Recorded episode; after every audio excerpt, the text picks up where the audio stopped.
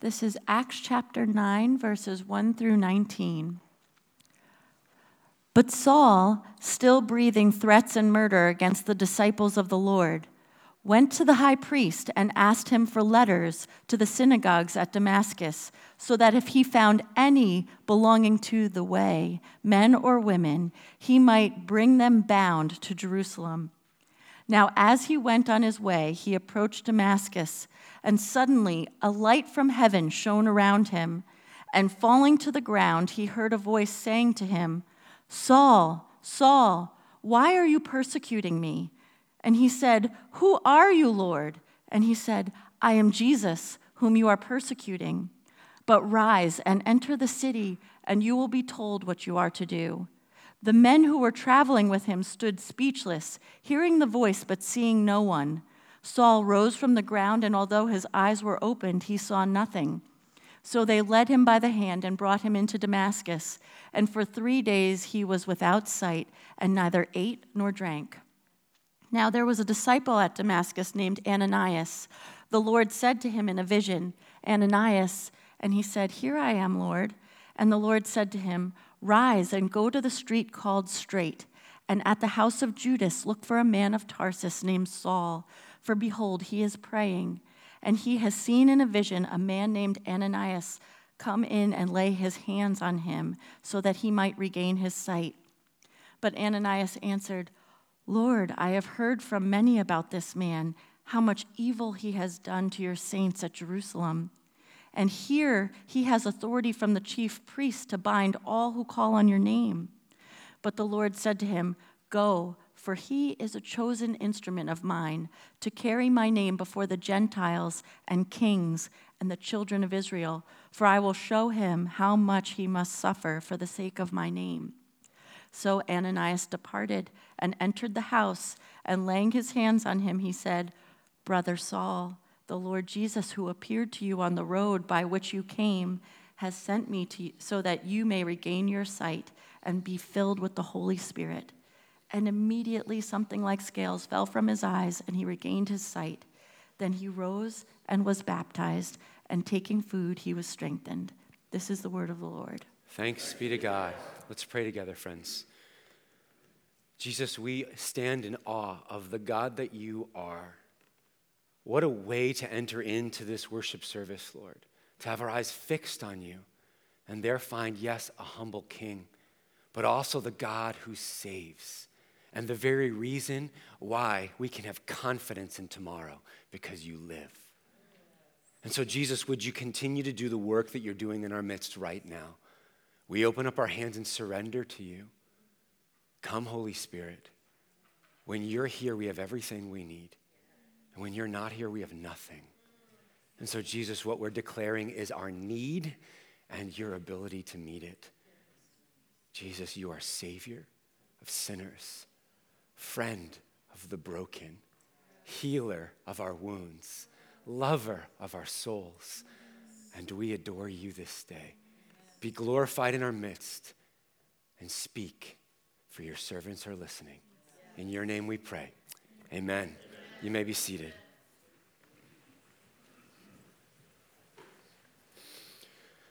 All right, so question for you this morning as we begin. How many of you are, are into country music? Those of you who simply raised your hands were lying. Those of you who went, woohoo, I know you're into country music, okay? Amen, amen. How about this guy? How many of you know who this guy is? Kenny Chesney, right? You like Kenny Chesney? Yeah? Woohoo, woohoo, thank you. All right. Kenny Chesney, he's good. He's got this one song. It's called There Goes My Life. How many of you have heard it? Woo woo! I feel like the numbers are getting smaller, but I'm tracking with you right here. Tracking with you. Okay, there Goes My Life is probably my favorite Kenny Chesney song. I'm not a huge country music fan, but this one's worth listening to. And here's why. It's the same chorus over and over and over again, but the lines change as the story develops. It starts off with him in high school, and he makes some pretty big mistakes with his girlfriend. His girlfriend ends up getting pregnant, and he says, There goes my life. My dreams are ruined. Everything's thrown up in smoke. All my hopes are gone, right? There goes my life. It's a lament, it's a cry, it's a, it's a, it's a sense of frustration and disdain. You following? Okay, so the next verse comes, and then he's seeing this little kid. It says that mistake he, he thought he made covers up his refrigerator. In other words, all the little artwork from his little toddler daughter is now all over his refrigerator. And that refrain, there goes my life, has started to change. He thought it was a mistake, but all of a sudden he's realizing something very different. And fast forwards to a season in his life. Ooh, I didn't think I was going to do that. When he sends his daughter off to college, which I just did. And it says that they load up her Honda and he gives her, gives her his credit card and she drives off to the West Coast. And he cries, There goes my life. There goes my future. Do you see the progression that happens in this song. At first, it's a declaration of what went wrong, of his mistakes, of what he thought he was going to earn for himself, of what he did to the rest of his life. And then at the very same time, it's the intrusion of hope. It's the intrusion of the word the Bible uses called redemption, of God saying, I'm going to take what you think are your worst mistakes and I'm going to use them to bless you beyond measure. Friends, have you tasted that kind of redemption? Do you know that song? There goes my life. What verse are you singing right now? Because there's some of us in here who are on verse one. You feel the frustration, the anger, the confusion. And if that's you this morning, I'm so glad you're here. Because what God wants you to hear, first and foremost, is you're not alone. This story has been told over and over. This song has been sung many times over. And it always ends well for those who are in Jesus Christ. Some of us are in the middle lines. And some of us are towards the end, because if that song kept going, it would say, There goes my life. I had to give her away. I walked her down the aisle, right? There goes my life. I saw her with another man. What's going on? The love of my life, my little girl. There goes my life. And then they would sing the song of grandchildren. there goes my life. I heard someone say once, if I knew how much fun grandchildren would be, I'd skip right to them, right? I don't think that's how it works, but you get the point. This morning, we continue in this series that we're calling the mission of the Spirit through the book of Acts. And what we're going to find is it's a story of someone who had a plan that God interrupted because it was actually a nightmare that he wanted to turn into quite the dream.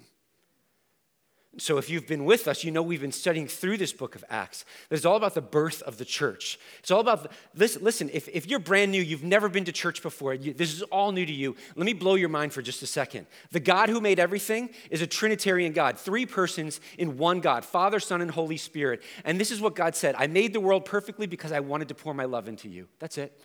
Here's why I made you because I wanted to love you and I wanted you to learn to love me. And we said, no, that's okay. We rebelled. And this is what God said Your actions will not determine your future, mine will. I'm coming to get you, which is why the Son of God put on our skin. It's what we sang about all morning and came to get us. And he did exactly what he said he was going to do. He was going to pay the price for our redemption, which was nothing less than his entire life. It's why he hung on a tree, but he didn't stay dead. He rose from the grave. And when he rose from the grave, he won the power to, and the right to give the Holy Spirit, that third person of the Trinity, the power by which he lived his life. He won the right to give it to us. The book of Acts is all about this crazy reality that the God who made us to know him and know his love starts pouring it out into us in the person of the Holy Spirit. Emmanuel God with us. I will be with you even to the end of the age. This is the book of Acts. And friends, we are living the book of Acts. This is the book of Acts. It started 2,000 years ago. It ends when Jesus comes back. He's pouring out his spirit into us because he wants us not simply to be whole, but to be useful. So that we, after we've tasted the healing and the power and the love of our God, can turn around and give it away to everyone who needs it. Last week, we leaned into this idea that true transformation requires the right activator. Remember, we talked about slime last week, right? Like, and when you have glue and then borax, borax is the activator because it does something crazy. It sacrifices part of itself to unite itself to the glue, to make the glue not less glue, but more, better than glue. A whole new creation that's sticky and gooey and slimy, right? But the reality is, it's such a beautiful picture of what God does for us in Jesus. Sacrifices part of himself to unite himself to us so that we can become a whole new creation, not less me, more me, better me, the whole me that I was always designed to be. If you're aching for that this morning, his name is Jesus. He's brought you here on purpose. Today, our theme is simply this bad dreams must be ruined so that better dreams can be realized. Listen, I know our kids are in here with us this morning, our older ones. Kids, how many of you, by show of hands, love to have nightmares? Yeah, I didn't think so. I don't like having nightmares either, but can I tell you, I had one last week? A really bad one that I woke up in the middle of and went back to sleep and it was still there. I was under attack. I had a really bad nightmare. And when I woke up, I stood in the authority of Jesus' name and I told that darkness to leave. And then I reached out to those that I love and trust and I said, Please pray for me. I'm under attack. And do you know what happened to that nightmare? It left, it ran away. So, for those of you in here who maybe struggle with nightmares, can I encourage you to realize Jesus cares about your nightmares? and he's here to interrupt them, even today. Three points as we get started the enemy we see, the enemy we do not see, and God's better dream. First of all, the enemy we see. The end of the passage that we studied last week, Kristen did not read for, for us this morning. It, it talked about Philip and the Ethiopian eunuch going down and finding a body of water to be baptized. So the Ethiopian eunuch could be baptized in. You remember that? Well, if you do the geography of it, most likely that body of water was in the Elah Valley. Where, what's the Elah Valley? Who remembers a small teenage boy fighting a really big giant? Who remembers what the boy's name is? Shout it out, David. Who remembers what the giant's name is? Goliath, right? Well, do you remember what he used to defeat Goliath? One smooth stone. He picked five, right? But he only needed one. This stone is actually from the Elah Valley when we went there. This is what it would have looked like, because this is what it does look like. Five smooth stones, he only needed one. What's the story of David and Goliath? It's the story of God's people afraid of a giant they cannot overcome. So God sends a very unlikely champion to win in a very unlikely way. But he doesn't just win for himself, because as soon as David defeats Goliath, who else wins? All of the people. It says they get up and they run after the Philistines and they drive them out of Israel. Do you see it? This unlikely champion that's going on, that's in front of them, that comes and saves them using just a stone. The enemy that they saw back in 1 Samuel, back a thousand years before Jesus, was a giant. Well, who is the, the enemy that these Christians in the first century saw? His name was Saul, right? His name was Saul. do you remember what he did when he first started to get his bad reputation? He picked up stones he killed Stephen with some of his buddies because Stephen dared to interrupt his plan and his dream. Because as everyone knew back then, God couldn't become a man. That's ridiculous. The maker of all things can't become a man. The creator of the universe, who does everything by the, the power of his will, whose thoughts are not our thoughts or beyond our thoughts, who literally created out of nothing, he certainly couldn't become a man. Are you noting the sarcasm? But that's exactly what they believed. And Saul had spent his entire life pursuing an old way. He thought that his salvation was going to come through the law, through his obedience, through his study. please don't miss this. The reason why Saul picked up stones and threw them at Stephen was because a, the only other option would have been for Saul to say, I've wasted my life thus far. I've been wrong. I've pursued with every ounce of my being. The answer that is no answer. Some of us in here right now know exactly what that feels like. If I admit this about Jesus, or if I admit this about the way Jesus has shaped the world in my marriage, at work, in my relationship with my sibling that I haven't talked to for 15 years, if I admit this, then I'm going to have to admit that I've wasted the last season of my life. Can I encourage you, friends? God's not telling Saul here, you wasted your life. Jesus is breaking into Saul's life right here to give him the very life he thought he was pursuing. To say, I wasted it is shame language, and that's not from him. To interrupt the message of shame with a message of grace, even in the face of enemies that throw stones at us. That's the way of our King. Friends, do you see the way that, that Saul, as being the enemy of, of Jesus, would have been really intimidating to this first century church? He was locking up their family, he was killing some of them, he was imprisoning women and children. It was crazy what was going on. It cost a lot.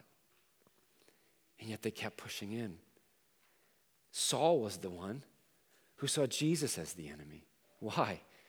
Because he saw Jesus as one of these a stumbling block. The stone of stumbling, it's called, it's called in, in, in the Psalms. Jesus, the chief cornerstone, would become the stone of stumbling to those who are not ready to believe. Why? Because of all the things we just said.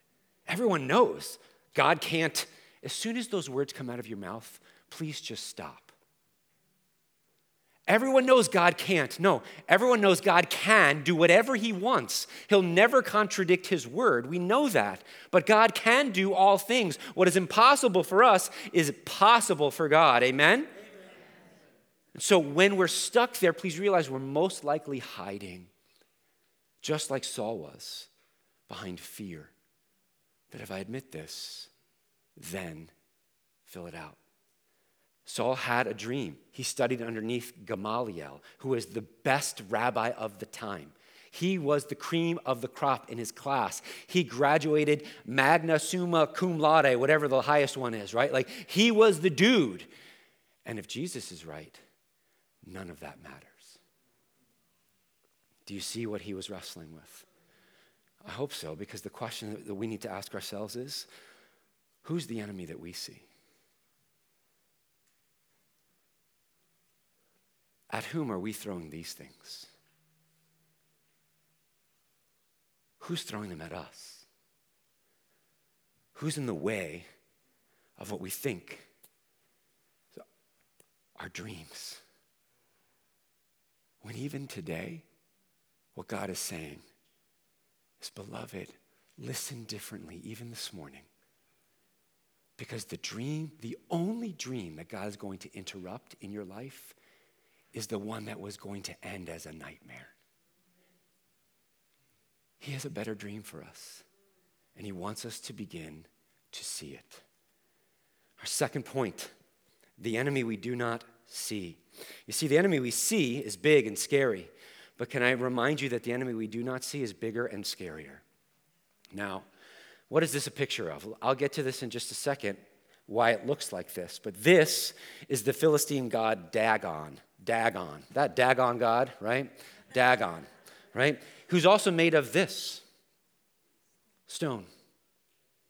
He's, he's the fish god. So he's got the bottom of him is a fish, and the top of him is a man. that's holding out his hands like this. And he was in charge of fertility and crops for the Philistines. They would worship him. And they thought they had a good thing going. In fact, when there were major victories over Israel, like for instance, when they imprisoned Samson, you know, where they, where they made sacrifices of, of offering praise because they had this victory in the temple to Dagon, right? When they killed the king Saul, different Saul, Old Testament Saul, first king of Israel, you know where they hung his decapitated head? In the temple of Dagon. Dagon, made of stone, replacing the God who makes stone.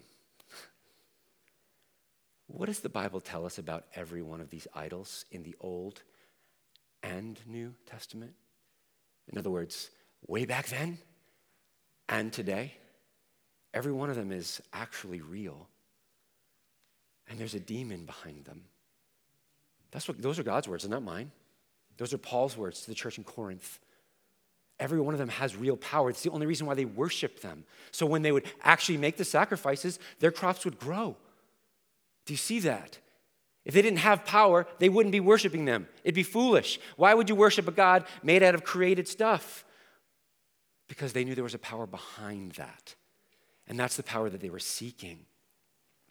But God made it clear very early on in our interactions with Dagon, this stone god, that Yahweh God was the only God, not just one amongst many, the only God. Because what the Philistines tried to do when they won a battle against the Israelites is they took the Ark of the Covenant, which is what this is right here, the Ark of the Covenant, where God has said, I'm going to dwell in there, and I'm going to sit on the, mer- the mercy seat, and you're going to come to me and interact with me, and I'm going to meet you there and bless you there. Well, they took the, the Ark of the Covenant and they put it in the temple of Dagon. The, what a victory. Now we have both gods. We're going to be even more powerful. You know who does that all the time? us. I'm a Christian, but I'm also going to do these things over here because this is what's going to make me powerful. I'm, gonna, I'm a Christian, but I'm going to worship money because if I have more money, I have more power. I have more security. So I'm going to give part of my heart over here and part of my heart over here. And what God is saying from the beginning is, you shall have no other gods beside me. None. You know how he shows us in this story here? They put the Ark of the Covenant in the temple and they go to bed. The next morning they, they wake up and Dagon is face down on the ground. This huge, tons of stone on the ground. They lift it back up. They're like, we need to help our God out here. Just let that sit in for a second, right? We need to help our God, get him back up on his feet because we know he's the real God and this Yahweh God, not so much. The next morning, they find him not just on the ground, but with his head and his hands cut off. Cut, not crumbled, not it fell to the ground, and cut off. What is God communicating there about his enemies? And about who the only God actually is. It scared the Philistines so much, they sent the ark back to Israel. Hello. There's only one God. And he's coming after us, even today, friends. It's why stories like Jonah, Jonah and the, the, the, big fish that swallows Jonah, that happens after this chronologically. Do you know who they worshiped in Nineveh? Dagon. So when Yahweh God sends one of his prophets in the belly of a fish, what is he communicating to a people who worship a God who looks like a fish? Who's the real God? Ours is. Hallelujah. The point here, friends, is simply this there's an enemy who's hunting us that we do not see, who's always been around and in the Old Testament, in, in ancient days, they were at least honest about it. We lie to ourselves all the time. In fact, there's some of you sitting here right now who are like, this is really weird. I don't believe in any of that stuff. You know who's really weird? You. No offense. But when you look at all of history up to this point, the one who's weird, the one who doesn't fit in, the one who doesn't believe everything that everyone has always believed for all history is us. Now, Think about it. If there's an enemy out there who's invisible to our eyes, but who works in a way that affects our lives and our world, if he could get us to believe that he doesn't exist, what has he already done? One. If we don't battle him, then there's no battle. He just wins. Have you ever had an experience in your life, or perhaps a relationship in your life, or a situation in your life where you just feel stuck? Or perhaps you're worshiping and all of a sudden you get these really negative thoughts? Or you make a mistake and you have really deep darkness come on you. Maybe you should just end it all. I reject that in Jesus' name. I will not speak that over you here. The one who speaks those things, the same one that uses stone to create an image and then beckons us to bow down and worship it. Over Jesus' dead body, friends. No way in heaven, no way in hell. Not here, not ever. Don't listen. Open your eyes. We see in our passage for this morning, Saul is not just a guy who's zealous for the truth. Listen, do the math. How many times when you're zealous for the truth do you decide, you know what? I'm going to kill the people who don't believe what I believe? Does that make sense to you? I'm just going to go out and I'm going to kill the people who don't believe what I believe. That's nuts. No, here's a better word that's demonic. It's demonic. The spirit of rage, the spirit of murder, the spirit of shame running deep inside of Saul, who will become Paul, who then has to wrestle with those things, and you see it play out throughout the rest of his life. So he, here's a takeaway, friends. If you've ever, if you said yes to any of the things we just talked about, struggling with that, feeling that, having that, please know there is hope. Because the enemy you don't see, he sees. Even the darkness is as light to him. And he has come to set us free and we are here to help you. And so, if that's true, please let us know. We want to help you get free. There's another enemy, though, that we don't see. It's not just the one that's on the inside, it's another dark enemy, big, who lives on the inside, not just the outside, he lives on the inside. And that enemy is pride. And do you know what the Bible tells us about our hearts when they're full of pride? They are hearts of stone over and over and over again.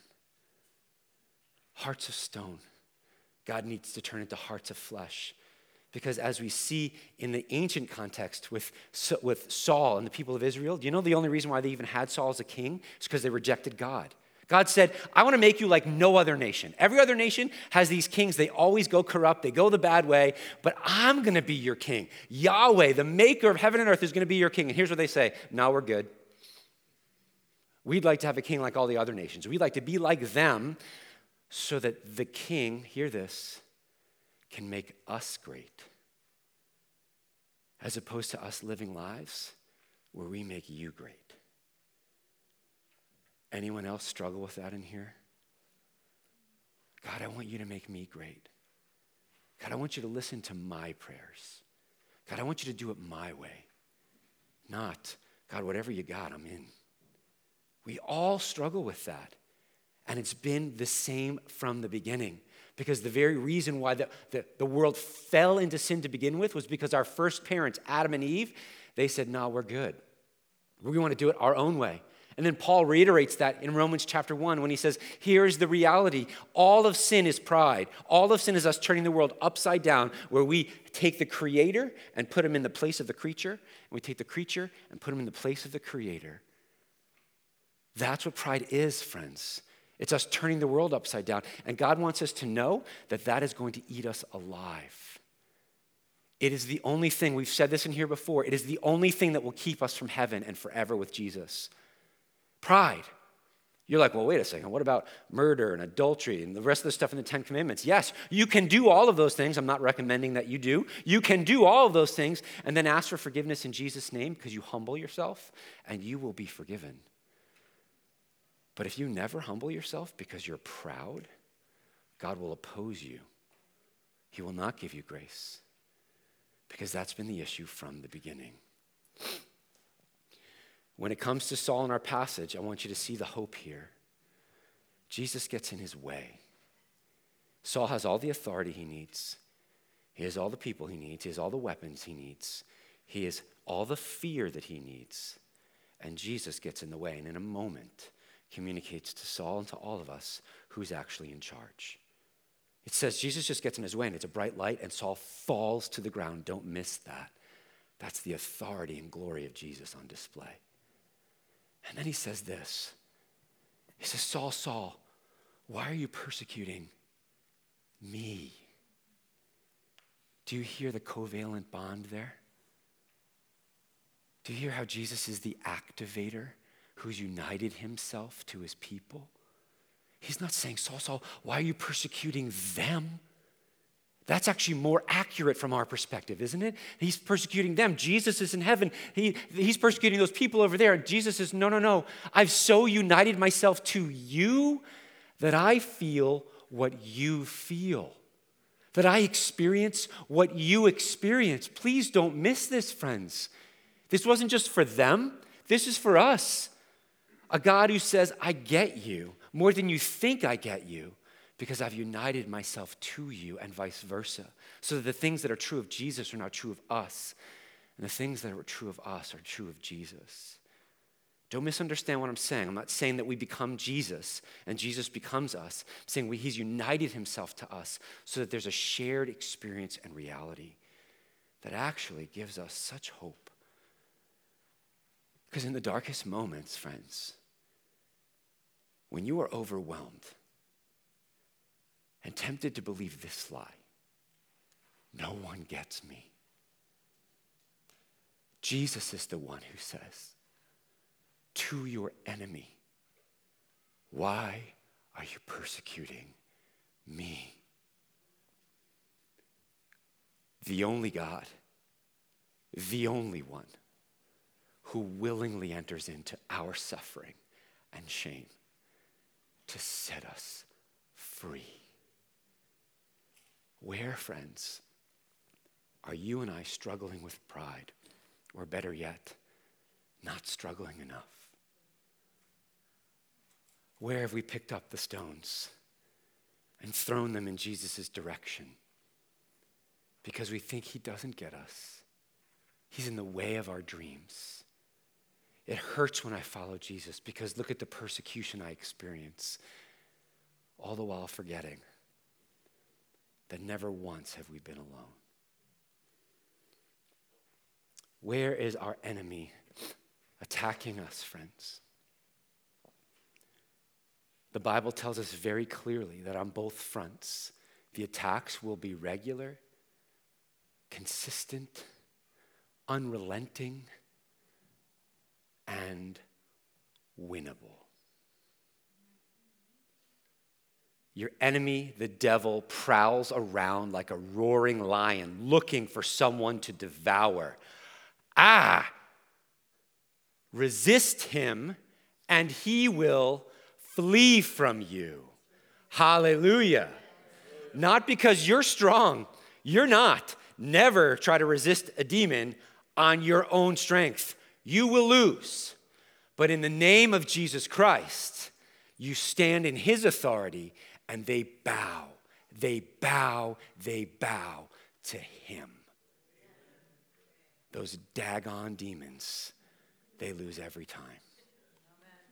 Jeremiah 17 says this the heart is deceitful above all else. Who can know it? In other words, pride is really good at hiding. Can I encourage you this? this reality, there are stony places in your heart that need to get fixed, and you are not a good gauge as to where they are in your life. You're deceived and blind to the places that your heart is hard. Can I tell you who might have a better perspective than you? look right next to you, to the person you came in with, or think about the closest people in your life. Consider the things that they've said are really hard about loving you. Do you take criticism easily? I love criticism. I take it really, that's, notice the sarcasm, right?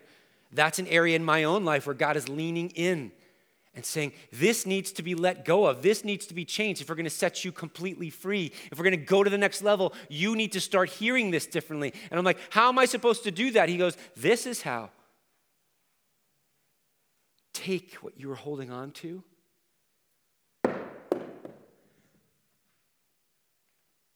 let it go. We think we have to hold on to the idols and the power and the identity that is going to is the only thing keeping us together. When friends it's the only thing keeping us from him. When what he wants is for us to surrender those things. To take one step at a time. I realize it's really scary. One step at a time.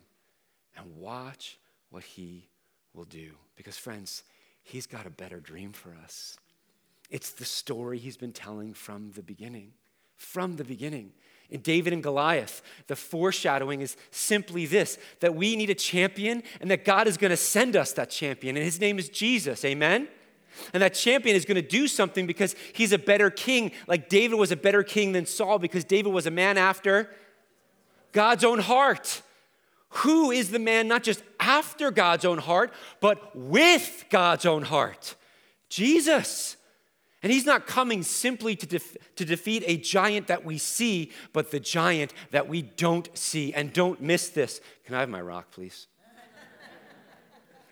We need this again. Why? Because since therefore the children share in flesh and blood, he himself likewise partook of the same things, that through death he might destroy the one who has the power of death, that is the devil, and deliver all those who, though through fear of death, were subject to lifelong slavery. Do you hear it?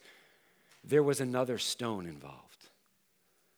For when Jesus died, the enemy rolled a stone in front of his tomb, and they believed that they had won. Ours is the God who can even roll the stone of death out from the front of his own grave and make a way for life for every last one of us. Consider that reality for those that you've already lost. You're going to see him again.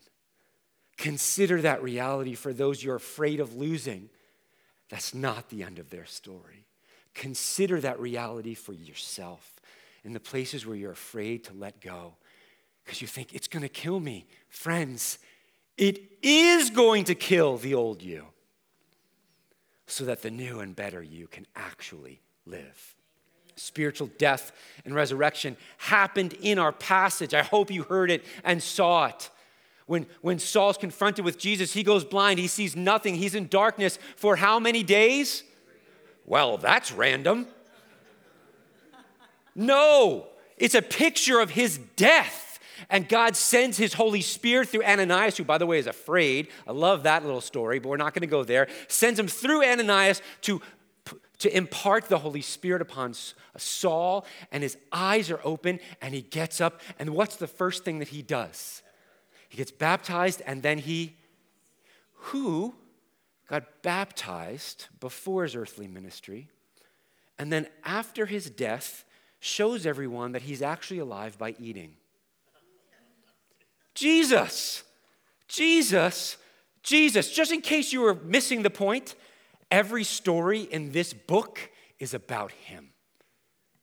Every story whispers his name, Jesus. And when we begin to unpack it and see him there, we find for ourselves a God of the impossible who can roll back stones, who can set us free from the dream we thought was the only thing keeping us steady and alive and in power and in control to actually invite us into a much, much, much better dream. For you see, before, Saul was the one who literally went around imprisoning and killing people. From this point forward, he'll be the one opening prison doors and raising the dead. Talk about redemption. He'll be the most prolific church planter in the history of the world, spreading the good news of this Jesus that he was so intent on destroying. Talk about redemption. There goes my life. Yeah, there he goes. My life. And I will follow him anywhere. Beloved, we all are desperate for Jesus to interrupt our nightmares. It's the reason why I asked the question at the beginning how many of us like to have nightmares? I didn't see any hands, right? None of us like to have nightmares at all. But what if your life is a nightmare and you don't know it? Wouldn't you want someone to interrupt that for you? To get in the way? To say, there's a better way. Can I tell you, I keep hearing stories through missionaries and missions organizations of this man in white who interrupts the dreams of Muslims in the 1040 window and tells them that tomorrow you're going to meet someone who's going to give you a book, take it and read it. And the next day they meet a missionary who gives them a Bible. They take it and read it and give their lives to the man in white whose name is Jesus. Interrupting what they thought was their plan and dream that was only going to end one way and bringing instead life everlasting. What about the thief on the cross? Have you considered his story? He threw his entire life away robbing, stealing, so much so that they're killing him, which means he was a pretty bad dude. He kept not learning the lesson that God was trying to teach him throughout his entire life. And you'd think, what a waste. And yet, we all know his story. Because even at the very end, Jesus declares, When you put your faith in me today, you will be with me in paradise, rolling the stone away. For those of you who are long timers here at All Souls, you know our friend Marcy. Marcy is a young woman who came here um, from Chicago when we first started our church. She came with her fiance, who she was living with, who was not a Christian. And I think Marcy had just become a Christian when she got here. And we had some pretty difficult conversations because you see, Marcy's dream for her life was to marry this man and spend the rest of their lives together. And I had to be the one to tell her that that was not God's will for her life. There are certain things you like to do in ministry and other things you don't. But can I tell you? I've had that conversation many times. And for those who chose to get angry at me, the messenger, and to leave and do their own thing, unfortunately, this hasn't changed. And almost every one of their marriages is no longer in existence. I'm not saying that to toot my own horn. I'm saying that to say God's world works his way. And when he gets in the way of our dreams and hopes, it's to interrupt a nightmare, not to cause one. Marcy was one of the ones, probably the very first one, who followed what Jesus was saying to her. With much crying, many tears, much wrestling, broke up with her fiance. And she thought, there goes my life. There goes my future. Can I tell you that almost a year later to the day, I had the privilege of officiating the wedding of Marcy to the man that God had provided for her and knew all along he was going to be providing for her, named Andy, who loves Jesus and loves Marcy and has spent the last decade of his life investing in his bride in a way that has made Marcy more whole, more alive, and a mother. There goes my life. There goes my future. God interrupts the dreams we think we need to hold on to so that He can set us free to a much better plan. Where, friends, is He interrupting your bad dream? Where is Jesus, the one who's come close to try to kill your pride? Not you, hear that. He's not interested in just destroying you. He wants to kill your pride, replace your heart of stone with a heart of flesh. Where is he wanting to set you free from those daggone demons? The devil and his schemes, even today, so that you too can be singing a much different song, friends. I hear from some of you, you already are. I see in some of you, you're still resisting. Can I encourage each of us today to just take a few moments right now? I'm going to invite the worship team to come back up.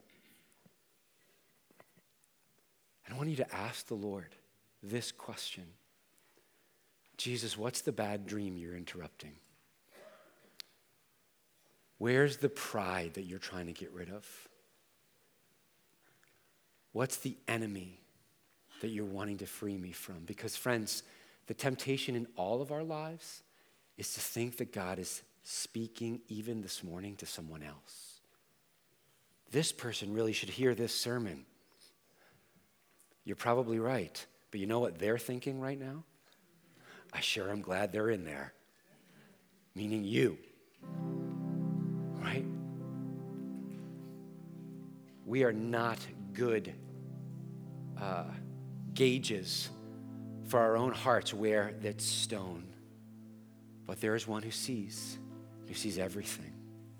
So let's welcome him in even now. Jesus, thank you that we don't have to be the ones that figure this out, that make it all better. That, Lord, where we are afraid even now, we can let go. And surrender to you, Lord, the heart that is already yours. Thank mm-hmm. you that you already see the stony parts. So that your invitation for us to come is not an invitation that's going to surprise you, but that's going to set us free. You are the way, the truth, and the life. There goes my life. It's you, Jesus. It's always been you. Take a moment, even just now, and listen quietly to the Lord. Come, Holy Spirit, speak to each of us, even now.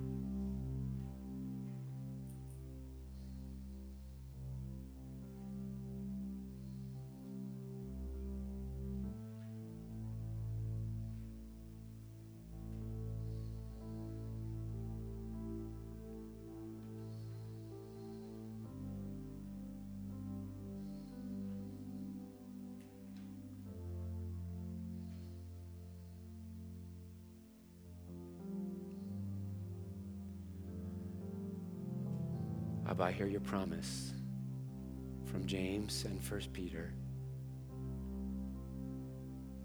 that you oppose the proud, but you give grace to the humble.